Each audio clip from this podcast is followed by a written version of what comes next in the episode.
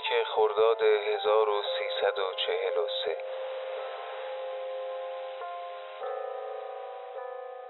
دیشب در بستر مادرم خوابیدم. همه اتاقها را نفتالین زده بودند. ناچار کنار حال روی همان تخت چوبی خوابیدم که مادرم صبحها رویش می نشست و برایمان چای می ریخت و شبها رویش می خوابید و آخرین شب هم روی همان تخت. جان سپرد. اول توجه نداشتم. ولی تا دراز کشیدم یادم آمد که در چه جایی هستم. آخرین لحظات او را در نظر مجسم کردم. ساعت یک صبح مهرنگیز را بیدار کرد و او هم جهانگیر را. بدبختانه من اصفهان بودم. مهرنگیز که بیدار شد مامان نشسته بود و دوباره سکته کرده بود.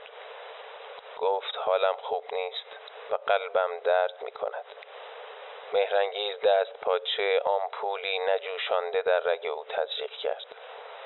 جهانگیر پرسید حالتان چطور است؟ مامان سری تکان داد. مرگ آمده بود و او می‌دانست که قلبش دیگر یارای زیستن ندارد. سری تکان داد و گفت بد نیست. برایم دعا کنید و مرا به جایی برسانید. این تنها وصیت مادرم است که به خلاف آن عمل می کنم و جز این نیز نمی توانم. آخر چه گناهی کرده است که برایش طلب بخشایش کنم؟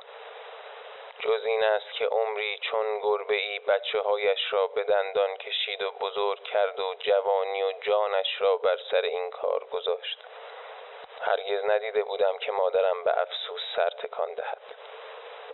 دست کم جلوی من هرگز این کار را نکرده بود. آخر او در راه ما خودداری و کف نفس عجیبی داشت.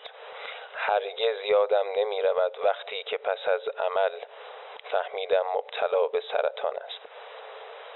بهت زده به خانه آمدم. زمستان بود.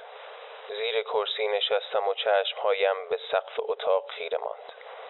چشمه اشکم خشکیده بود و هیچ نمی توانستم حرفی بزنم.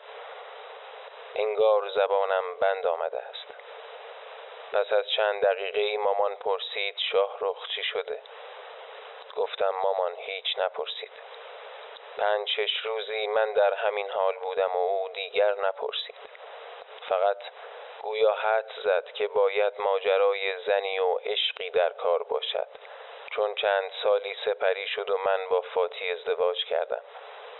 چند ماهی که از زندگی مشترک ما گذشت آن وقت تازه یک روز پرسید که شاهرخ آن ماجرا چه بود.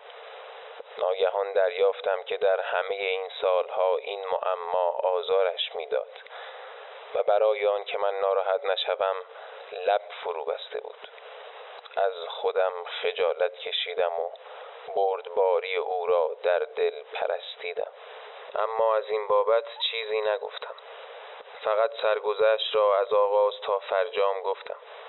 اشک در چشمهایش جمع شده بود و بیهوده میکوشید تا من نبینم. وقتی حرفم تمام شد مرا بوسید و خواست برود. گمان می‌کنم اول بار بود که من کوشیدم دستهایش را ببوسم.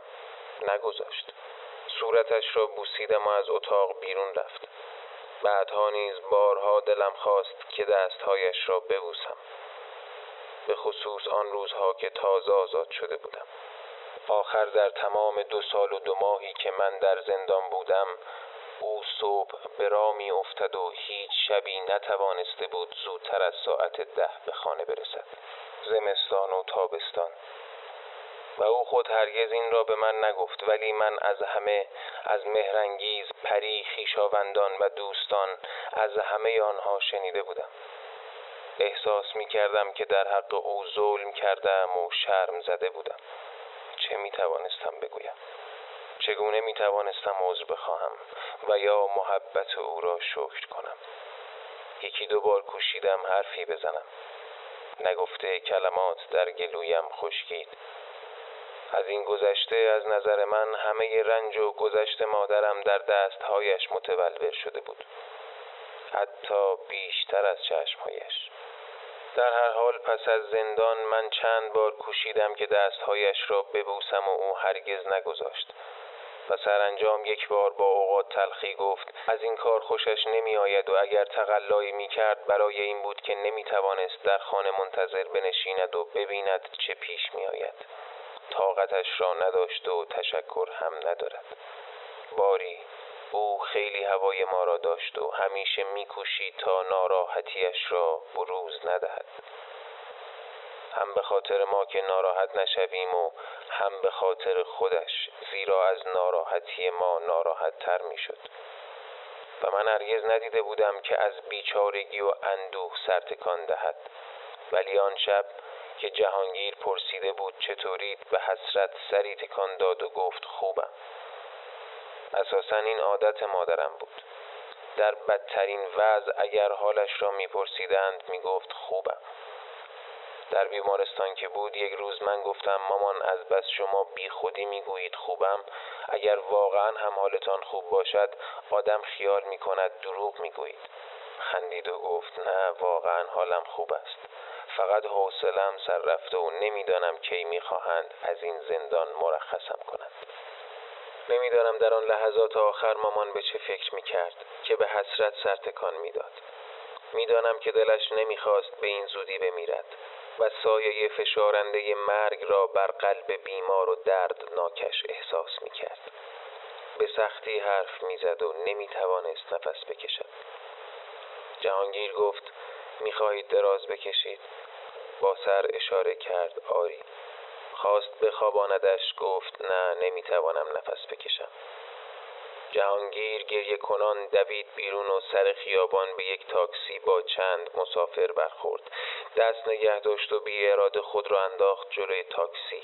برید و آشفت موضوع را به مسافرها گفت تا شاید بتواند مامان را به جایی برساند. پیاده شدند. تاکسی را آورد دم خانه. همه ماجرا بیشتر از پنج دقیقه نکشید. مهرنگیز آمپول دوم را نتوانست بزند. زیرا رگ را پیدا نمی کرد. مامان مرده بود. دستش در دست مهرنگیز بود. عرق سردی بر صورتش نشسته بود. و پنج شش دقیقه هم در این حال اغما بود و دیگر تمام شد. همه بیچاره مهرنگیز نسخه نوشت و به جهانگیر داد که بگیرد. به بیمارستان طرفه تلفن کرد که آمبولانس بفرستند و به دکتر گنجوی گفت آنن خودش را برساند. مامان روی تخت چوبیش دراز کشیده بود و چهرش در آرامش مرگ غرقه بود. مهرنگیز می‌دانست که مادرش مرده است. بی اختیار میگریست و او را میبوسید. داشت با کسی ودا می کرد که جان و تنش از او بود و تر و تر از او نداشت. خوبترین و مهربانترین پاره وجودش را از دست داده بود. با این همه وقتی دکتر گنجوی رسید به اصرار او را واداشت تا مرده را معاینه کند. نمی‌خواست مرگ را باور کند و در چنین حالی که می‌تواند. همه چیز تمام شد. مادرم دیگر جنازه ای بود که به اتاق مهمانخانه حملش کردند و پاهایش را رو به قبله دراز کردند. و بر پیکری که زمانی ما را در جانش پرورده بود و سرانجام روزی زادگاه ما بود شمدی کشیدند تا پیدا نباشد.